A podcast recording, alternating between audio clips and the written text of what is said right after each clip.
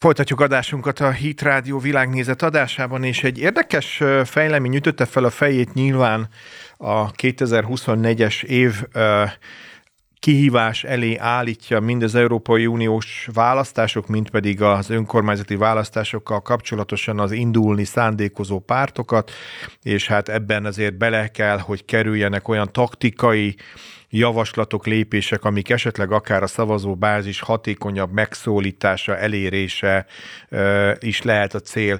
A Momentum szavazati jogot adna Hát én szívesen fordítanám le úgy, hogy a középiskola 10-11. évfolyamában küzdő fiatalok számára, de 16-17 éves korosztály számára ami önmagában azért lehet érdekes megvizsgálni a választásra jogosultak szempontjából, létszámukat, méretüket, nagyságrendjüket számából, hogy milyen hatást érhet ez el. Beszélgető partnerem professzor dr. Cservák Csaba, tanszékvezető egyetemi tanára, közjogi intézet, alkotmányjogi és egyházjogi tanszék, Károli Gáspár Református Egyetem, állam és jogtudományi kar tanára. Jó napot kívánok, üdvözlöm a Hit Rádió vonalában. Köszöntöm a kedves hallgatókat. Ugye szakmailag, tudományos szempontból, ha vizsgáljuk a Magyarországon élő korfáját, akkor az akár kivetíthető lehet a választásra jogosult csak korfájával, hogyha 18-nál meghurzzuk alulról a korfa vonalát. Most ha lemodelleznénk, hogy ezt lejjebb húzzuk, ezt a kis vonalat mondjuk 16 éves korig, mennyiben befolyásolja ez, befolyásolhatná ez, hogyha ez a javaslat teret nyerne, és a Momentum javaslata eljutna a döntéshozókhoz? Igen, ez egy érdekes kérdés, bár hozzáteszem, hogy csak is kizárólag alapjogi, emberjogi szempontokat vehetek figyelembe az elemzéseim során, tehát lényegében attól, hogy ki minek, vagy milyen szempontból hatékony, az az alapjogi érvelésnél irreleváns, bár hozzáteszem, hogy rendkívül érdekes ez a kérdés is politológiai, szociológiai értelemben, hogy kinek kedvezne, vagy milyen szempontból változtatna meg a választások eredményét a korhatár lejjebb vitele. Én nagyon érdekes elemzéseket olvastam arról is, hogy a 25 év alatti korosztály viszonylag inaktív nemzetközi összevetésben, de olyan elemzést is láttam, hiszen pont a 16 és 18 év közöttiek viszont aktívak, mert számukra még nem a munkahely keresés, első munkahely és lakás megteremtésének nehézségei okozzák a problémát, hanem még a nyugat iskolai légkörben szocializálódtak, és számukra ez egy érdekes új kihívás lenne a felnőtt társadalomhoz való csatlakozás jegyében. Hmm. Tehát igazából nem lehet borítékolni bármilyen érdekes a felvetés. Nemzetközi összevetésben különböző volt a tapasztalat, ahol eddig ezt a, az életkort esetleg bevezették, vagy legalábbis az általánosnak tekinthető, nemzetközi trendek szerint általánosnak tekinthető 18 éves korhatár alá mentek. Ezt akartam egyébként pont kérdezni, hogy van-e egyébként erre nemzetközi gyakorlat, hogy hát, hogy azért ennyire fiatal korosztályt meg akar szólítani ilyen értelemben mondjuk akár egy politikai üzenettel, programmal, választásra akar ösztönözni, mert ez gyakorlatilag attól válok én jó választópolgárrá, hogyha tanulmányozom, meglátom azt, hogy kik azok, akik számomra szimpatikus programot kínálnak, és bemegyek a szavazó fülkébe és szavazok. Van rá példa, bár viszonylag ritkának tekinthető, sőt az elmúlt évtizedekre, hogyha visszamegyünk, sőt az elmúlt évszázadokra, akkor inkább a 18 év feletti, 21-24 éves korhatár volt általánosnak tekinthető, de az elmúlt évtizedekben van egy ellentétes tendencia is, tehát a 18 éves korhatár alá mentek a Nicaraguában, Brazíliában, Ekvádorban, Argentinában, mondjuk úgy Dél-Amerikát tekintve, de Európában is van rá például először Ausztria, Málta járt élen ebben, és Görögország, Észtország és Németország pedig tartományi önkormányzati választásokon próbálta ki ezt az alacsonyabb életkort, úgymond Skóciában népszavazáson szavazhattak, voksolattak a 16 évesek, úgyhogy láttunk rá érdekes tapasztalatokat komoly jogállamokból is, tehát azért mondom, hogy vegyes a színkép, ritka, de előfordul ez a tömör válaszom. Hm. Visszatérve hazai viszonylatban, én nyilván azt értem, hogy közjogi értelemben lehetne jobban értelmezni ezt a kérdést, és nem az a tárgya most a mi beszélgetésünknek, hogy a, az ötletet hozó pártnál ez a fajta javaslat az az ő túlélésükről, vagy többlet szavazó bázisukról szól-e, és ebben nyernek-e, vagy nem, de az inkább szól, hogy mondjuk egy háztartásban, egy családban a szavazóképes polgároknak a száma növekedni fog, és zajlik egyfajta családon belüli polémia is arról, hogy hogy tegyek javaslatot a 16 éves fiamnak, aki lehet, hogy megkérdez, lehet, hogy nem, hogy hova szavazzon. Ön említette a felnőtt társadalomhoz való csatlakozásnak a vízióját, hogy ez erősítheti ebben a generációban, de azért én mégis azt gondolom, hogy érdemes azt, hogy számba venni, hogy ez milyen befolyással lehet egy ilyen demokratikus intézményre, mint a, mint, mint, mint a maga a szavazás. Mindegy, hogy igazából ebből a szemszögből önkormányzati, vagy Európa parlamenti, vagy akár országgyűlési. Úgy gondolom, hogy az ilyen tabú döngető kérdésekről lehet is tudományos diskur, diskurzus folytatni, tehát ezzel semmi probléma nincs.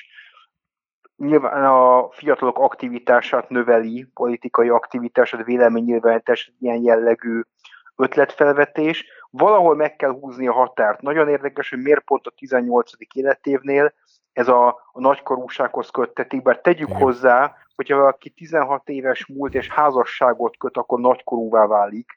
Úgyhogy pont itt tréfásan mondtuk szakmai tudományos berkekben, attól tartottunk a magyar közélet sokszor viharos állapotait halva, látva, ismerve, hogy megszaporodnak a 18 év alatti házasságokat.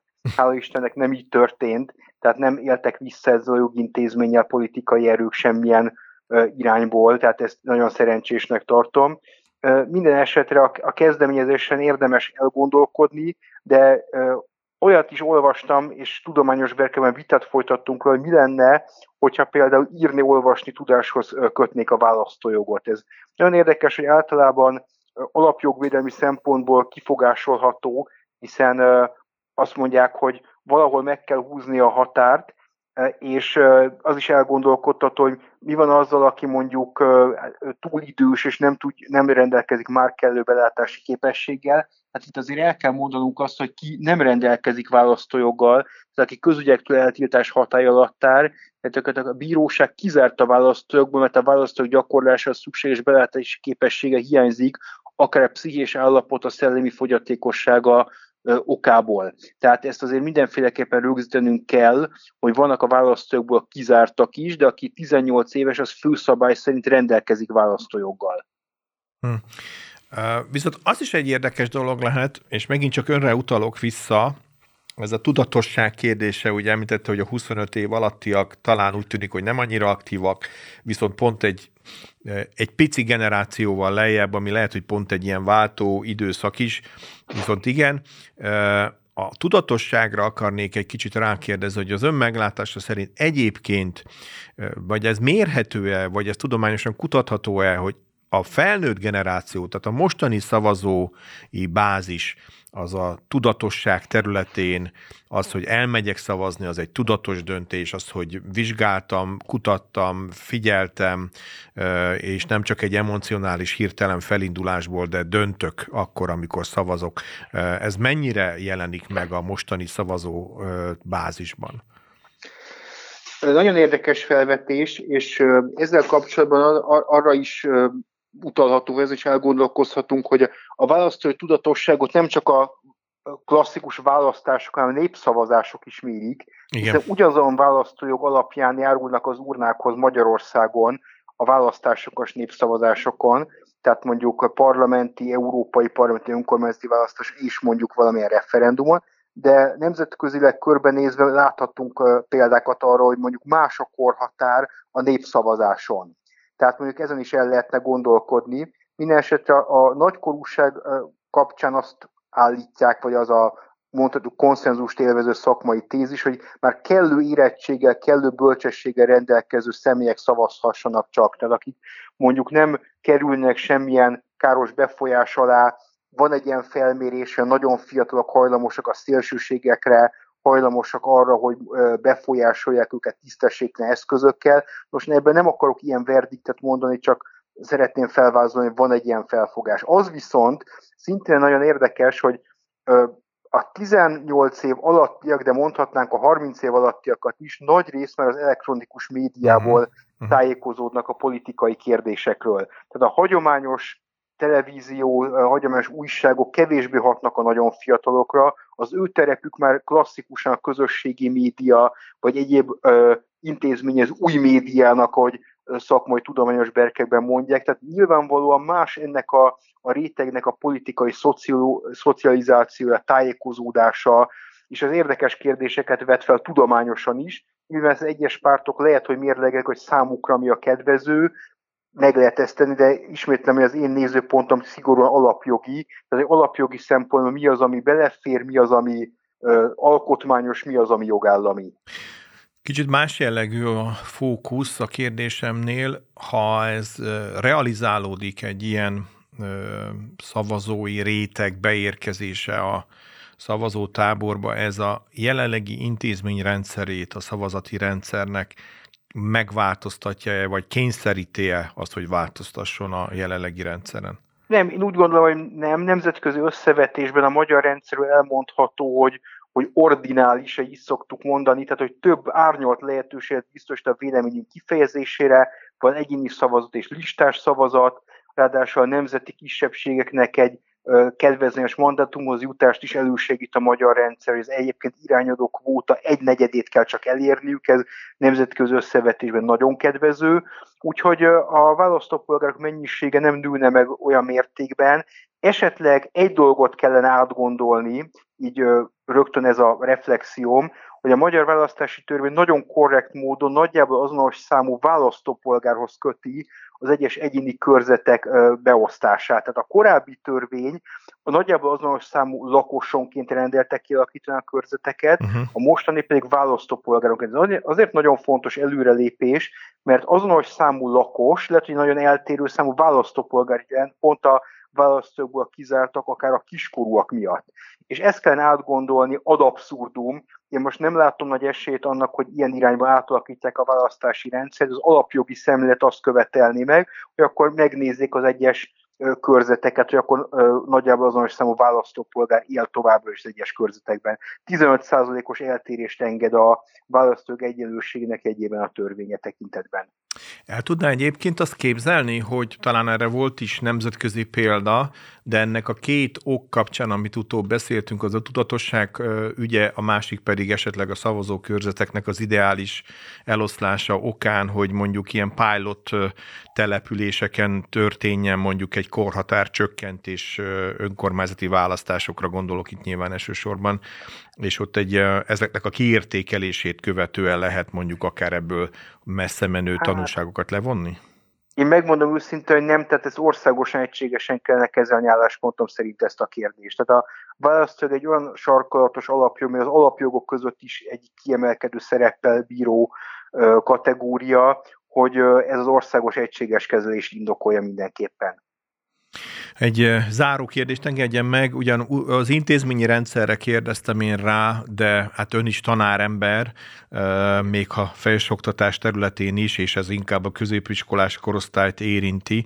Meglátása szerint ez a korhatár csökkentés befolyásolhatja-e mondjuk azt a fajta, de hát a tudatosságról beszéltünk, akkor végül is összeköthető ez a téma, hogy az iskolába be kell, hogy kerüljön mondjuk egy olyan ö, osztályfőnöki óra, ezt csak most én idézőjelben mondtam, hogy a, a választásokon való viselkedés, magatartás, hogy zajlik, ez elhangozzon.